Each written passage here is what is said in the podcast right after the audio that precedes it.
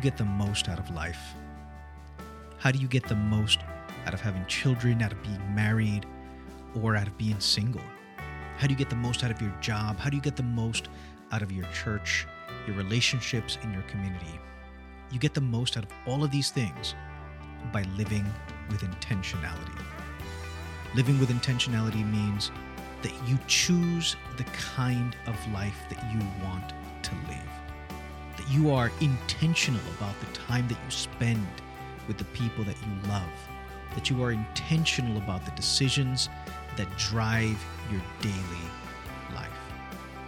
Our conversation today is with Richard Del Toro, Assistant Chief of Police for Port St. Lucie, Florida. And we're going to talk about how we can build better communities by working together, by being intentional, and treating our lives and our titles as just rented titles that we have the opportunity to leverage for good. In fact, one of my favorite quotes for the podcast today is You should use the position you have in life and leverage that to help as many people as you can.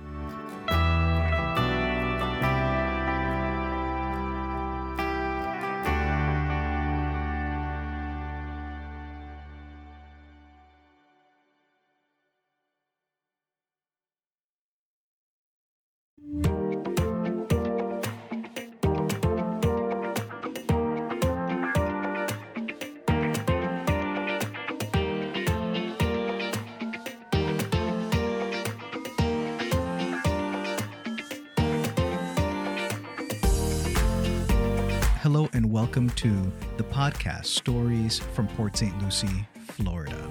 I am your host, Jorge Coxach.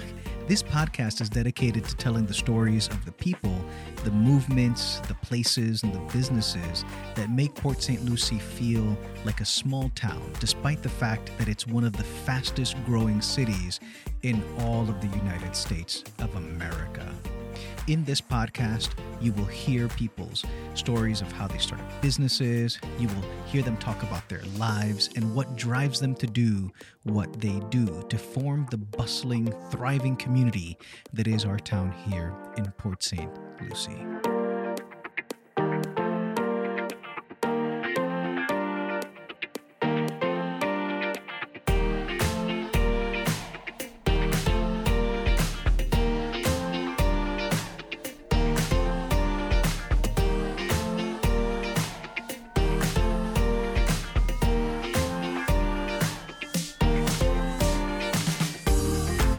Richard Del Toro, Assistant Chief of Police at the Port St. Lucie Police Department.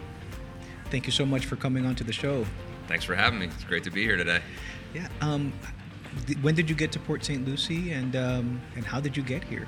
So my parents relocated here after my father uh, retired as a police officer from Connecticut. So I had lived in Connecticut at the time. And after my father moved here, and after I got married at the ripe old age of 20 years old, uh, I decided to come down here and pursue uh, my dream of becoming a police officer and following my father's footsteps.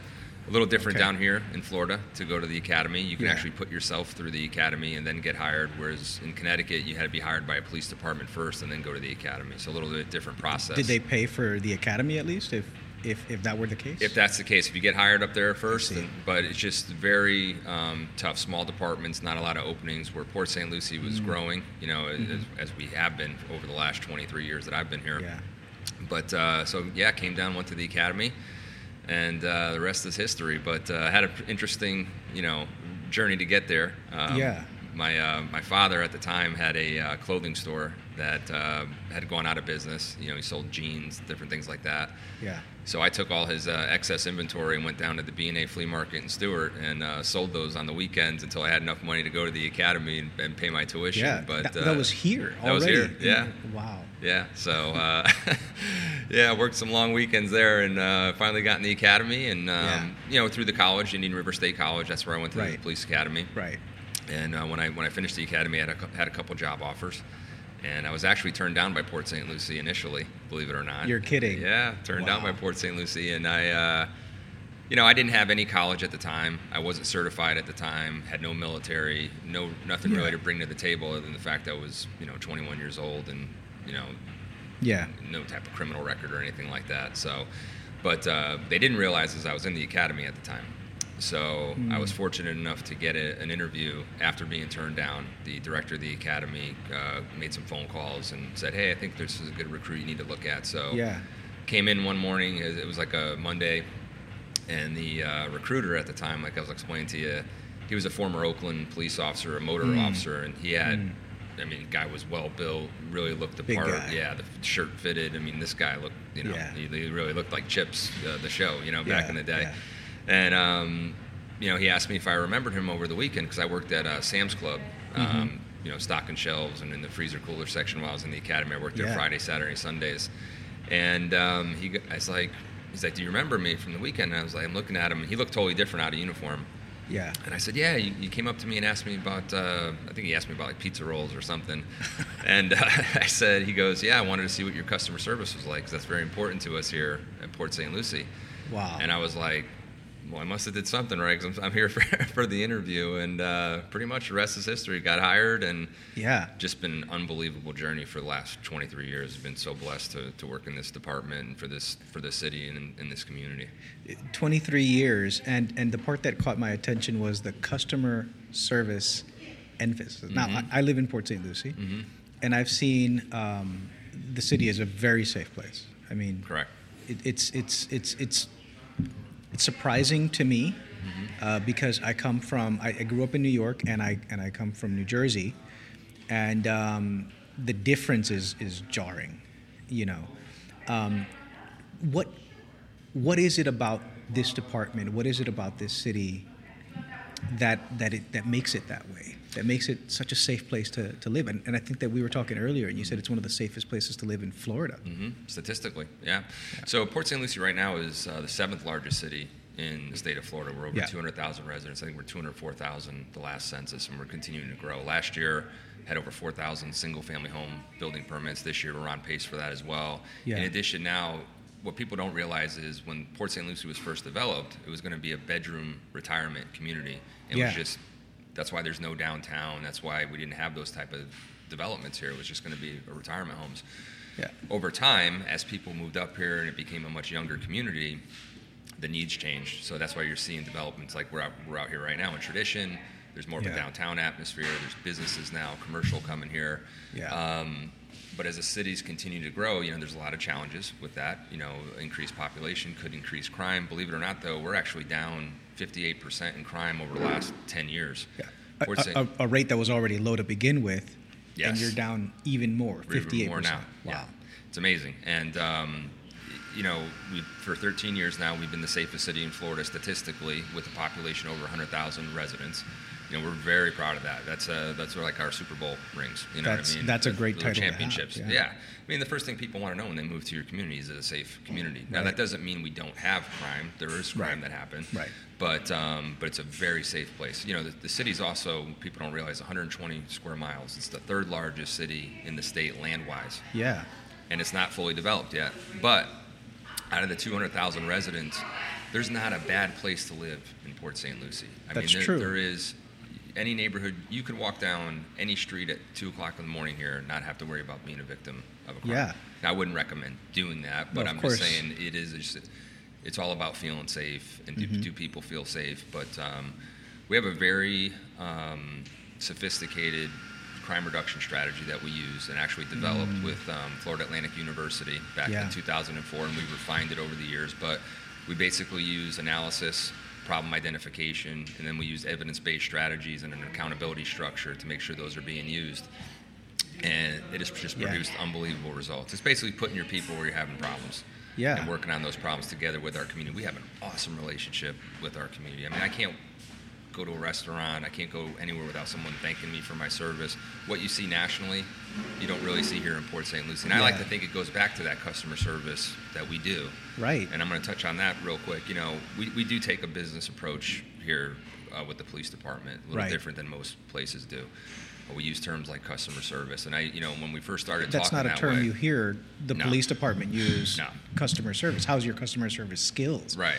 But it does come down to that to an extent. hmm Well, you know, and I've had this conversation with officers because when we first started talking that way, you know, you'd hear officers say, "Well, you know, we're not Walmart, this, that," and I would Yeah. say, "Well, I beg to differ with you because anytime someone pays you for a service, I think that establishes a business relationship. Mm-hmm. I see. People want to make sure they're getting good value for the services that they're paying for. You know, I don't mind when I go to a restaurant paying Yeah. good money for the food, but it better be good value, good food, Right. good service by the end of it.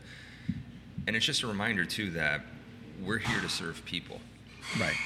So when I send a concern that comes in, so I'll give you an example how we do our customer service. Yeah. In addition to the 911 calls when we go out to your house and handle stuff, but sometimes people will write to us through our um, we have we call it One PSL. It's an online app. You can say, "Hey, I'm speeding on my street um, these days of the week," and um, you know, my name's Rich Del Toro. So we assign that in our customer service process to the district commander, who's like the chief of that area. That area. And he contacts the customer. Hmm. Now, if I said to him, contact the complainant, all of a sudden that's like a negative There's a negative connotation connotation to that. Absolutely. And it, are, it skews your attitude towards dealing with that person. So we're like, contact the customer within 24 hours yeah. Find out what the problem's about, what we're going to do about the problem, and then after a couple weeks, you're going to Mm-hmm. follow up with the customer and let them know what the outcome is with their concerns. People love that.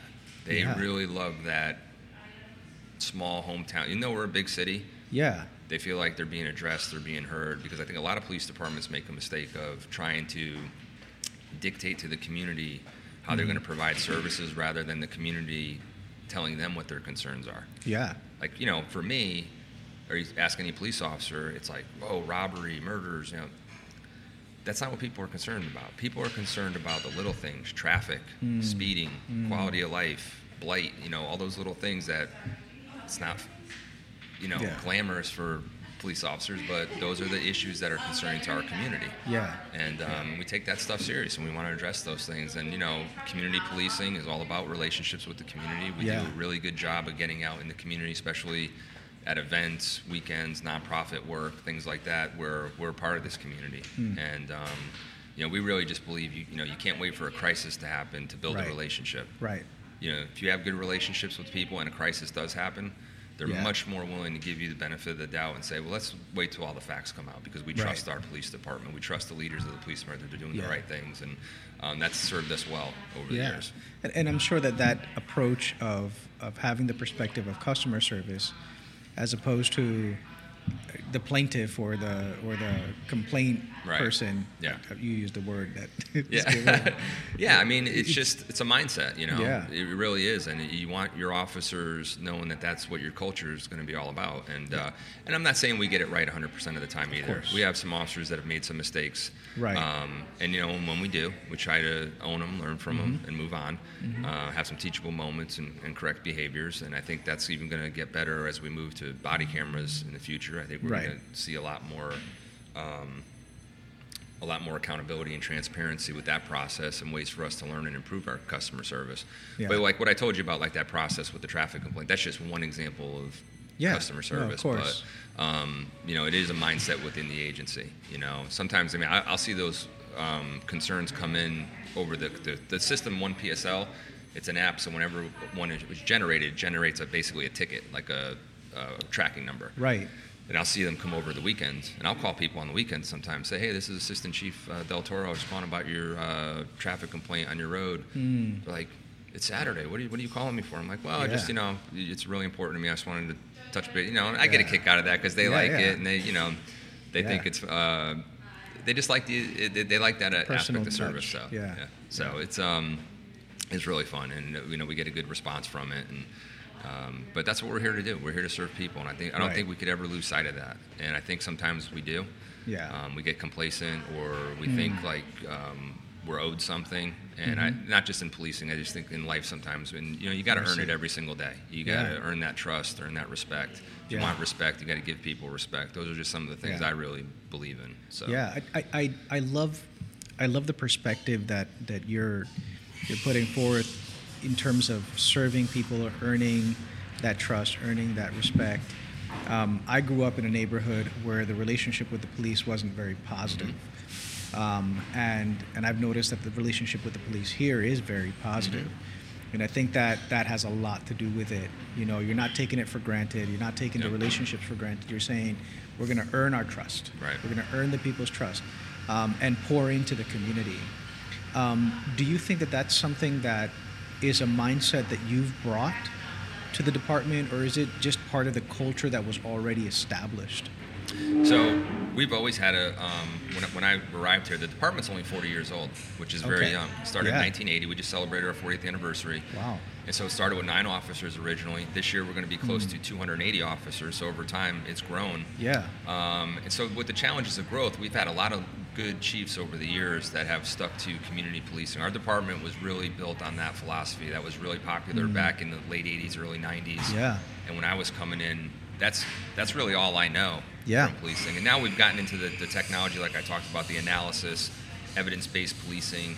So that's kind of what our officers have known from the beginning. But we've always had that community policing relationship with our community, that philosophy that only by working together can the police and the community solve problems. Because 280 officers is not enough to police a city of 200,000 Yeah. we get a lot of information from our community, but the only reason they give us information and trust us is because of that that bond we have with Right. them, that trust. Right. So um, it was established before I got here, but we believe in it. We um, have encouraged it, kept it going. Yeah. Um, I I think improved it, to be honest with you. Right. Um, we're also very, what people don't realize too about the Port St. Lucie Police Department is we're an internationally accredited organization. When I talk about accreditation, sometimes people are like, well, what's that? Right. That's that's that the question I was going to have. Yeah. What, what does it even so mean to be accredited? So basically, accredited means that for to be internationally accredited, there's 18,000 law enforcement agencies throughout the country. Really? Only a thousand Huh. are internationally accredited, and we're one of them. We're one of 158 that are accredited with excellence out of 18,000. Wow.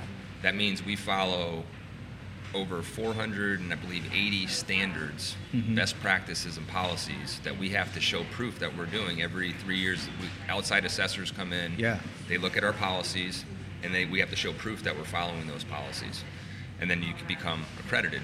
Now it's a lot of work. It's a lot of work to do that. So Yeah.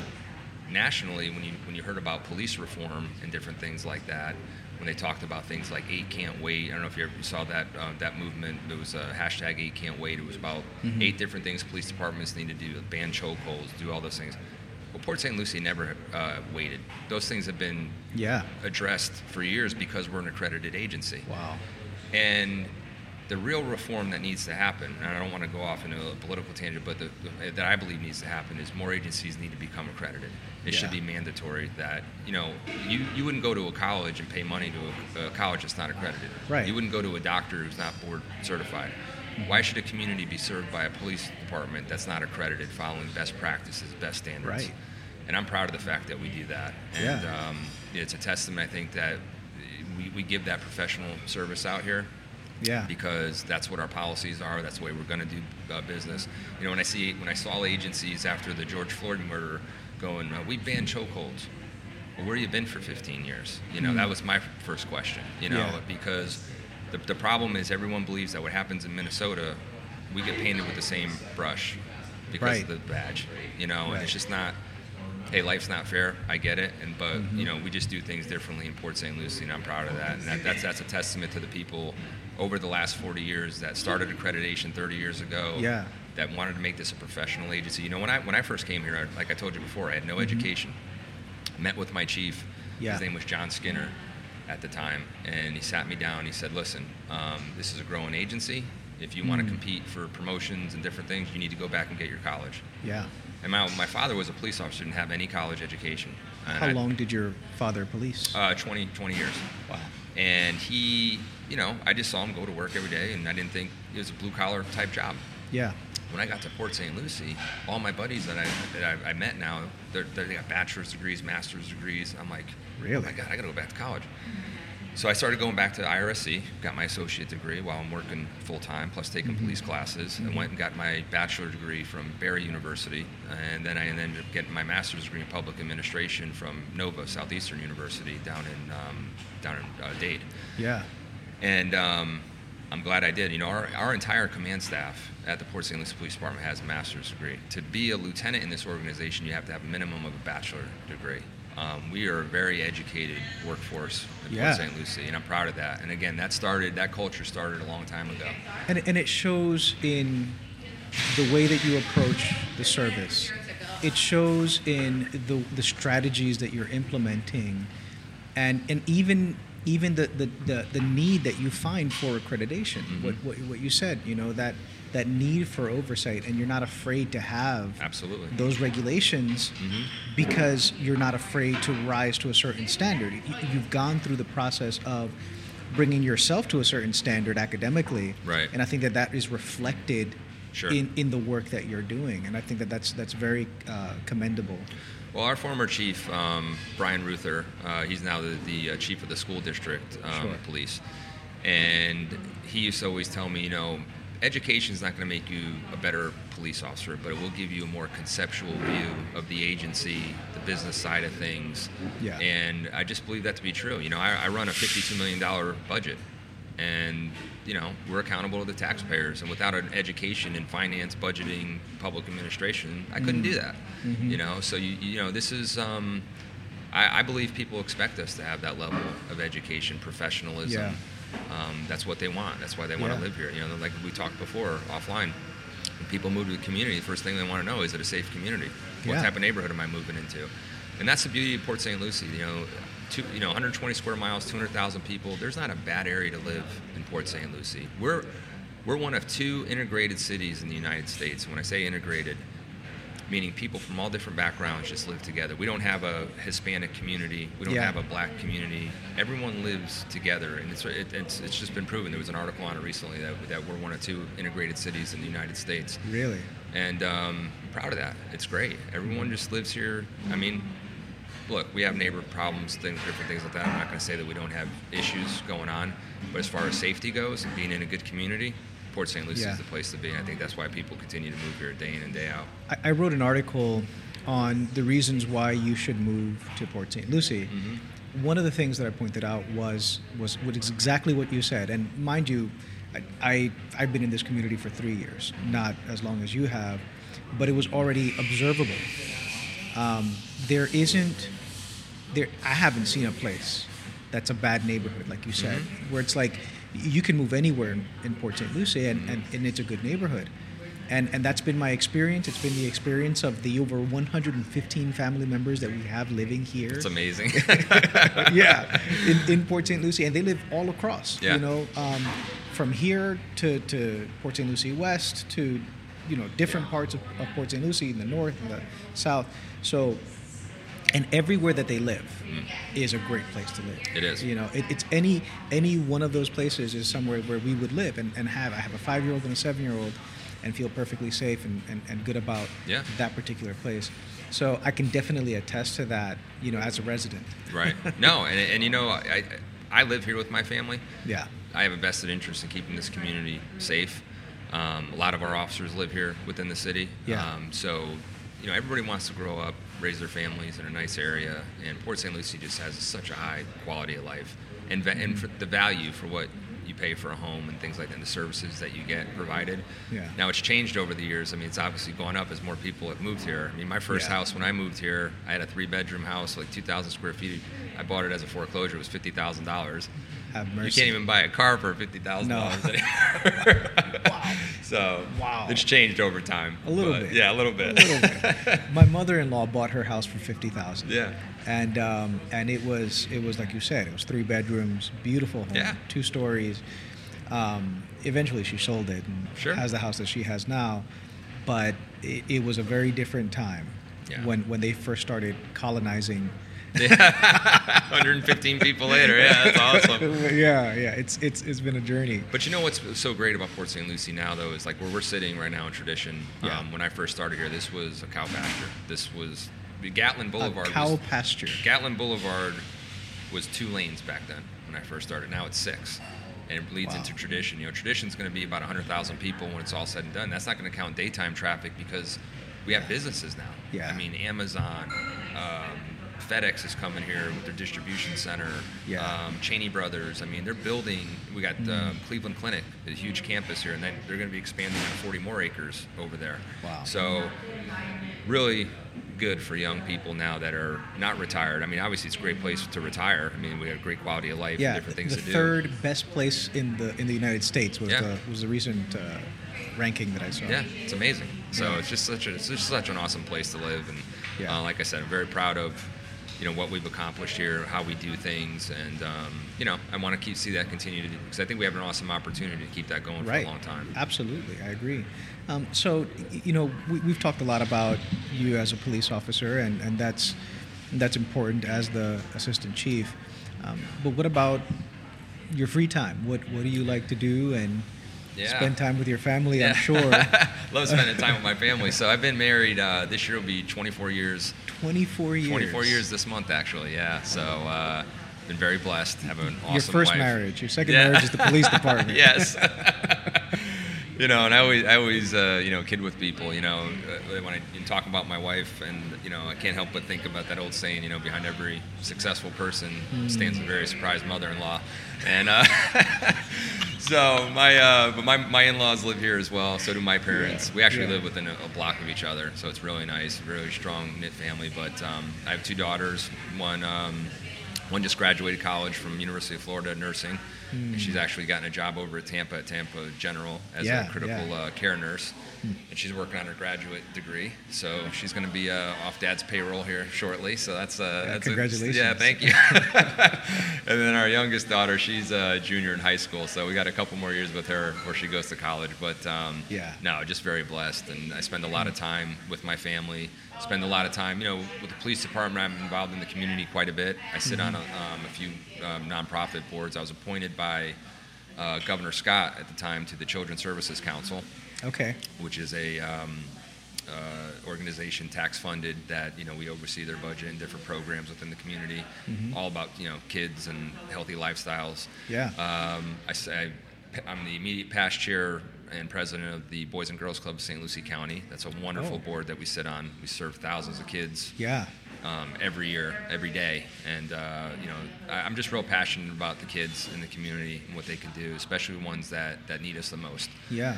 And then my daughters started a nonprofit, believe it or not, when they were younger. Really? And yeah, so this is an interesting story. So they, um, when they were about 10, my oldest was 10 and my youngest was six, they saw some homeless um, individuals Yeah. and they wanted to help. So they started collecting clothes and doing different things like that. Yeah. So when I got into this job as assistant chief, I was, um, you know, I, you know, said some prayers about it, and when I, I, I just said, I made a promise to, to God that one day I was going to do something with that nonprofit. Yeah. You know, once I got into this position, and after a few years and lear- getting into nonprofit work with the Boys and Girls Club and some other learning about nonprofits, I said, okay, it's time and submitted the paperwork. Um, it's uh, Treasure Coast Hope for the Homeless Foundation, and Really? yeah, we basically. Um, it's more of a money foundation now, where Yeah. we partner with other nonprofits in the community or individuals that are in need. We're, we don't want to be a standalone, you know, just doing our own thing. Right. We want to be more of a for, force multiplier. And I'll give you an example. Graceway Village in Fort Pierce, they're a nonprofit that serves. They have a clothing boutique where kids can go in there and shop for free. They feed the homeless every single week, thousands of meals. So when their um, oven went bad, the commercial oven, you know, we were able to step in with three thousand dollars and buy him a new oven. Wow. You know, so um, last year, even though we were in the middle of the pandemic, you know, we raised close to sixty thousand dollars. Sixty thousand dollars. Yeah, That's and impressive. That's our that's our main fundraiser throughout the year. The golf tournament. The golf tournament, and uh, we raised a lot of money. And um, it's funny, my joking with my wife, I said, "Man, I'm, I'm so good at raising money." I said, "Go around, ask these businesses. Yeah. They can't write me a check fast enough when I'm there." She's like, "You know, you're wearing a gun, right?" When you I'm like, oh, I never thought about that, but uh, yeah. So we, uh, you know, we kid, but um, Yeah. the, beau- the the real nice thing about the nonprofit that we're part of, and not only the kids involved in it, uh, we don't get any salaries for it. All the money that we make, there's no overhead. I mean, even the taxes get done by an accountant who does it for free.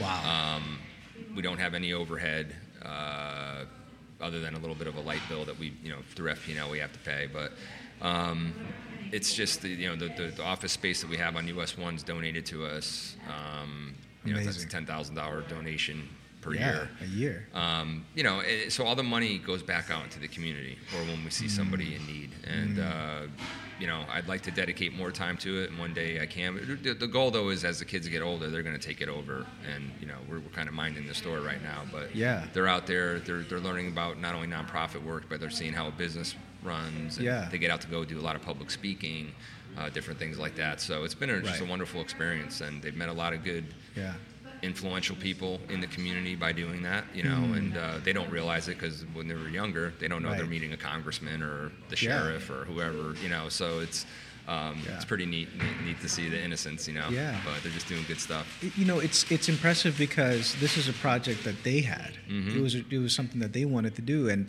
you know, you're supporting it. You've you poured into the mm-hmm. you poured into them, and you know, investing in them, and that that goes back again to that philosophy you know, yep. we, we don't we don't live for ourselves.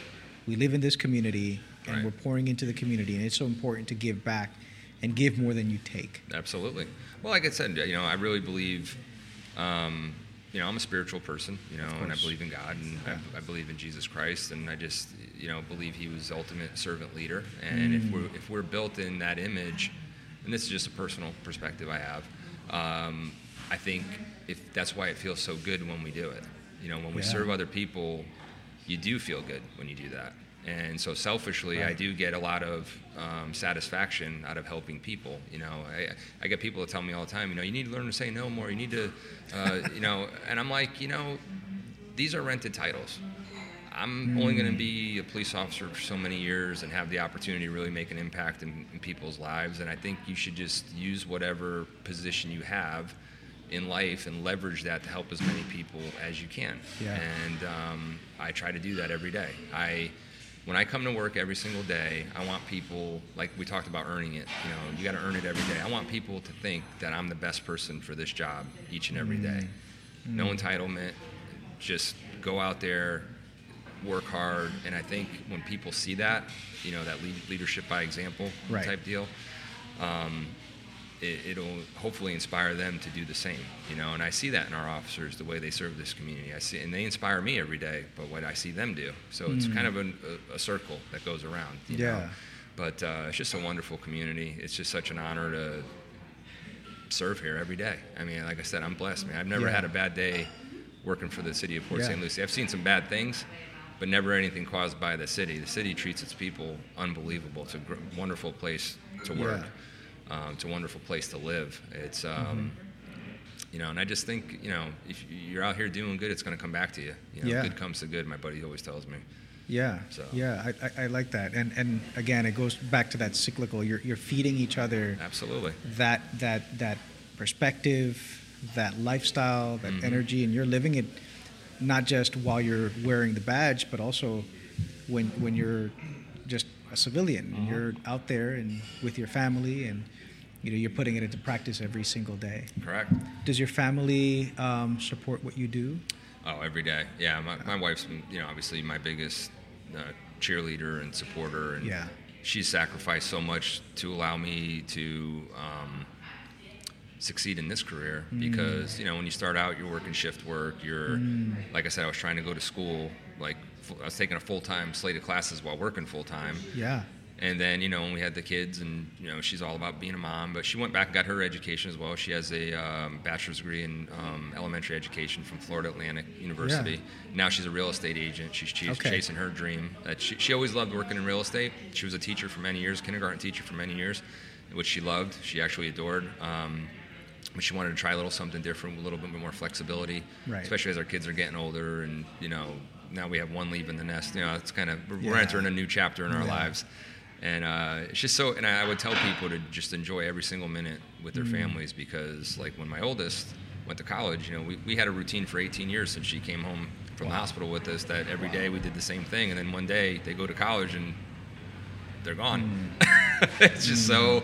So uh, you know, we look back on a lot of those memories very, very fondly. But then you also look back and go, man, I wish I would have did, you know. So I'm, I'm looking forward to one day um, when my kids have kids and I'm a grandfather and I can have a little bit more time and I'm not so busy where I could maybe make up because I, I, feel like I missed out on a lot of things mm. between going to school, mm. working full time, like a lot of people have. You know, that's just what, what happens yeah. in life. It's very fast paced. Yeah. But as we get older now and you reflect back, you, you know, you, you kind of wish you could. Uh, you know, you can't get back time. It's the one thing we can never. Yeah. You can't purchase more of it. You know, there's only a limited yeah. amount. So that's why I really try to maximize the time that I do have, and like I said, not only with my family but serving other people, this community. Mm. Um, and I work alongside, and like I talked about, like the Boys and Girls Club, the board members. You know, the fire chief sits on there. Um, many other influential people throughout this community, um, and they inspire me every day. I mean, just seeing. Mm. I mean, these are hall. I, I was.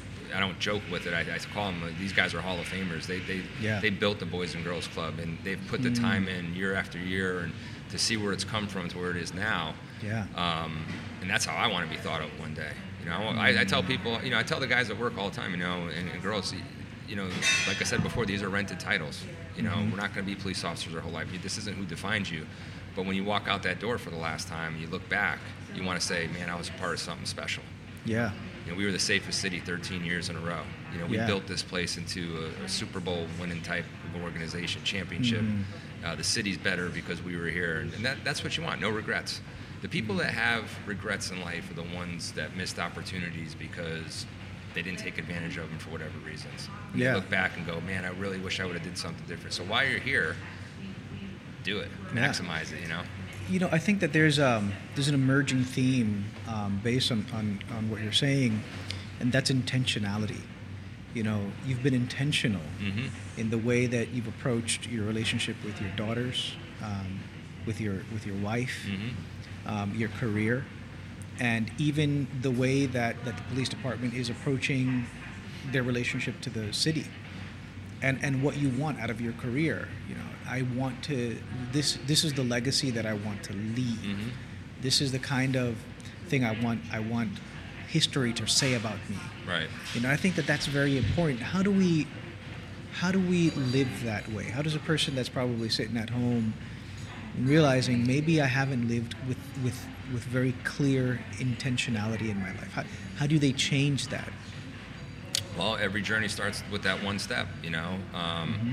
You know, someone once joked with me. They said, you know, the first reason uh, that the, the first thing when you're when you're when you're in a hole is mm-hmm. stop digging one. Mm-hmm. So you know, sometimes you just got to put the brakes on, assess where you're at, and you can change. You know, I, yeah. I had people tell me when I first came into the organization, "Oh, you'll never get promoted after five years." Yeah. I got promoted after five years. I made wow. sergeant after five years because if you let people put limitations on you, then you're going to be a prisoner. Uh, you can do whatever you want in this life. If you want to work hard enough, go out there. Yeah, is it going to be easy? No. You're going to to be successful in life, I really truly believe you're going to have to overcome tremendous adversity. Anybody who's ever accomplished something had had to get up off the ground at some hmm. point in their life, dust themselves off, and keep moving forward. You know, but what do people say all the time about successful people? Oh, they've had it so easy. Oh, yeah, they've had this. Yeah. That's the assumption. That's the assumption. You know, I had to sell jeans at a flea market to yeah. get tuition to go to the police academy. And and and, you know, and, and, and on the failure of a business. Yes, on the failure know. of a business. Yeah, so it so, turned a negative into a positive. Yeah. Um, and it's just you know, so so for me, I have goals in life that I want to do. Mm-hmm but kind of what we do at the police department, we want to be the safest city, right? That's our mm-hmm. that's our goal every year. That's our mission. That's what we want to do, customer service. But what's the process that's going to get you there? Yeah. So we we focus on the process, and then when right. we, you, you take those intentional steps, eventually mm-hmm. the outcome's going to take care of itself. I had a I had a friend that used to focus on that and say that, you know, he says he would say don't don't focus on the dream. He'd say focus on the process. That's right focus on on the step that you need to take today mm-hmm. and tomorrow and the next day forget about the thing he said success will come right. with work yeah He was like do the work and forget about success yeah and and you're going to look back one day and realize you've succeeded and it's because of those steps that you've Absolutely. taken along the way. You know, and when I was, uh, I, I spent 11 years on the SWAT team. Yeah. And when I first got on the SWAT team, we had really no, not a lot of equipment, um, really not much of anything. But we had some leadership on that team. And uh, Carmine Izzo, who's a commander with our police department now, yeah. he started what was called a, um, actually started under a sergeant before him, Mike Kurth, but Right. Carmine really perfected it. Uh, we started a strategic planning process every year. He would make us show up in business suits. And these are SWAT guys, right? So Yeah. we would go to an Yeah. all-day off-site retreat where we would out we we would look at our strengths, our weaknesses, opportunities, threats, and then we would make goals. Yeah. And so if you do two or three goals a year, personally and professionally, after five years, you've accomplished 10 things. Yeah. You look back, and now our SWAT team is unbelievable, you know, from where it was when I was on the team course. 20 years later. Yeah. Um, but it starts with that first step, that plan. And I, I would just encourage everybody um, that's listening and, and out there, you know, no matter where you are in life now, you know, just focus on those continuous improvements. Stay positive. Don't let people affect your attitude. You know, attitude is just so important. I really Yeah. preach that to our to our people every day. Um, you know, attitude's a choice. You know, when you get out of bed every day, you got a choice. You're either gonna have a positive attitude or negative one. And but Right. we, we allow other people to affect our attitudes all We the do. time and that's wrong you know and just you got to stay positive and um, just keep moving forward focus on continuous improvements and that's um, what i try to do personally and professionally and it's hard sometimes you It is. You know i'm on facebook i do all the things it looks like you know i got a perfect life but i, I got problems too you know i got i have issues uh, just like everybody else does but uh, we just got to keep overcoming them all the time Yeah, um, it, and, and it's it's important to to perhaps not focus so much on on that and just continue taking the necessary steps. absolutely You know, um, everybody has has obstacles that they have to overcome. Mm-hmm. Um, I had a friend that used to say, "Choose your hard." You know, Mhm. like if you go left, it's gonna be hard. If you go right, it's gonna be hard. yeah You know, choose your hard. Yeah, exactly. but never give up. You know, Right. never give up. And uh, you know, one of the things that we're dealing with in society as a whole, and we deal with it in the police department, is mental health crisis. really. Oh, it's um, you know, I, I saw an interesting statistic that back in the, the 60s, when we were basically 150 million people in this country, there were 600,000 long-term uh, beds available for people mental health wise. Hmm. Now, with over 300 million people in this country, there's only 60,000. So, because of that, state prisons and county jails have become the largest mental, Mental health, pro- providers to people, which Have have criminalized mental health, Wow. which is wrong. You know, I've never thought of that. Yeah. That's an interesting thought. There's a lot of people, like I said, dealing with problems. There's a lot of people in crisis. We, we, we respond to those type of calls every day and try to get people, you know, the help that they need. But um, we just need to do more to encourage people to deal with those type of issues. Yeah. Um, unfortunately, sometimes that ends in, you know, suicide and things like that, which we Mhm. don't ever want to see because, you Mhm. know, that's a permanent solution to a temporary problem. Right. And you know, I would I would just tell anybody that's out there listening that you know, seek help. You know, we all need. Mhm. We all deal with issues. We all need help from time to time. Talk to different people. So uh, that's one of the emergent things I see in Port St. Lucie is just um, that we're dealing with all the time is just the mental health crisis. Yeah. Uh, not only in the country but just in our community as a whole. Yeah. And uh, you know, there's a lot of people dealing with a lot of. This has been a tough year for a lot of people with the It pandemic um, with the you know jobs, different things like that. But uh, you know, there, there's good days ahead. You know, we just can never give up and keep focusing on the positive things. So Mm. Yeah, I'm glad you brought that up. Um, I think that it's important for us to to really to talk about it, to destigmatize Oh, uh, mental health, uh, and and and you know what you said about the prison system. That's that's an interesting. Mhm. Uh, I, I think that that merits some more investigation on my part for sure. Um, you know, and I wonder what it is that that that causes that aversion um, from communities, that resistance even to address mental health, to Yeah. to talk about it, to um, perhaps do its part in destigmatizing Yeah. these issues. What do you think that we can do to perhaps improve that? Well, the conversation, you know, back when it, like when I started in police work, um, they didn't do a lot for police officers after critical incidents. Um, you know, we see a lot of bad stuff every day. Um, Yeah. We see things that people have no idea what- the- some of the um, traumatic situations are. Everyone thinks that you know post-traumatic stress disorder is just something you get if you're in like a combat Right. situation, Right. and it could be any traumatic situation that you see. Right. God forbid a child drowns or something, or someone's. Yeah. killed in a car accident. We see a lot of bad stuff. Hmm. So back when I was in, long, you know, started 23 years ago, if you had any type of problems, you know, they just treated us, not they, the profession, I'm saying, it was like you were a right. robot. Oh, just deal with it, move on to the next thing, deal with it, move on. Right. And before you know it, you're just compartmentalizing all these issues and you don't really know how to process it. You know, in law enforcement, 50% divorce rate. Um, Wow. you know, the, we have some people that you know, alcohol dependency, different things like that, because they don't know how to deal with the problem. So, over the past 10 years or so, we've gotten better with um, critical incident debriefs, where the officers have peer one-on-one counseling with a peer group to talk about issues if they need help. Otherwise, trying to remove that stigma Yeah. um, you know, I'm not. Uh, listen, I, I, know for sure I'll, I'll, I'll be eventually talking to counselors. You know, things that I want to make sure I can live a healthy lifestyle Yeah. when this career is over, and maybe deal with some of the things that I've seen. So, Hmm.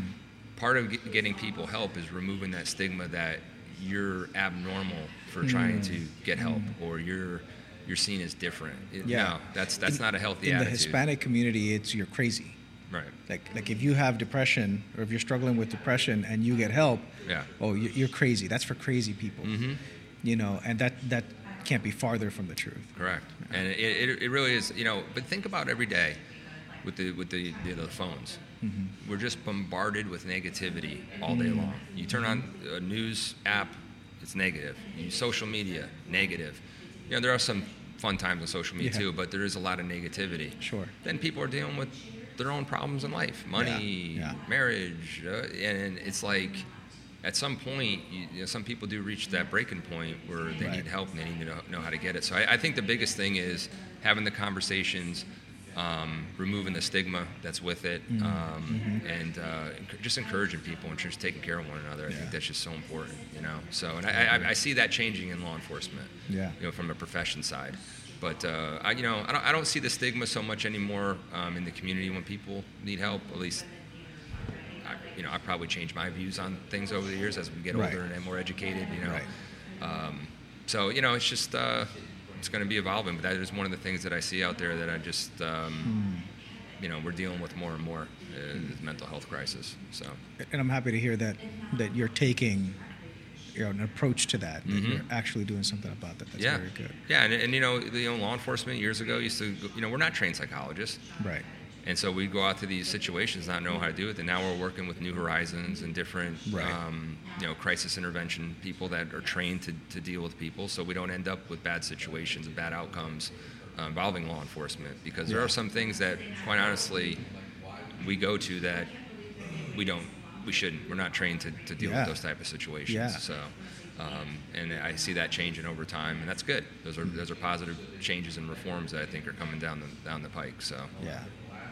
I, I, I, you know, I'd like to have more time to talk about that. I think Yeah. that that's a very important subject, and um, it, it sparked a lot of, of questions in my mind. Um, but but our time is is coming to Oh, a it's coming to an end. Oh no. I really enjoyed it though. I, I, I really great. enjoyed it as well. Yeah. Um, it, I'd like to give you an opportunity to speak directly to, to the community. Yeah, absolutely. Um, well, you know, like I said, it's, it's just a, it's an honor to serve this community every day. Mm-hmm. and our officers and civilian staff at the police department. You know, we have over 330 members at the Port St. Lucie Police Department between sworn and civilian staff that are just dedicated to this community and making sure that you know we keep our quality of life going.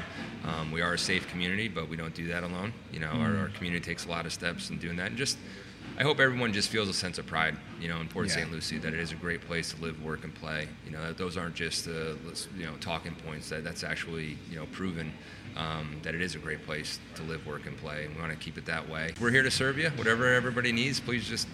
I always tell people this: never feel like you're bothering us. There's no problem that's too big or too small that we're not ready to handle. This is what we went to school for. This is what we live to do. We love hmm. responding to calls for service and, and helping people, and because that's what we're built to do, and that's what we're Yeah. going to continue to do, and provide that high level of customer service that we talked about. So, Serving the customer. absolutely, absolutely, every day. I, I love it. Thank you so much. Thanks for Chief, having me, brother. All right, man. I appreciate you. Thank you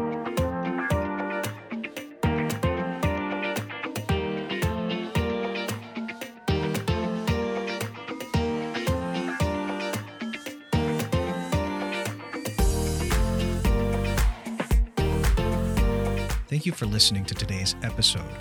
This has been Jorge Coxach with Stories from PSL, Florida. If you enjoyed the episode, don't forget to like, to subscribe, and of course to share it.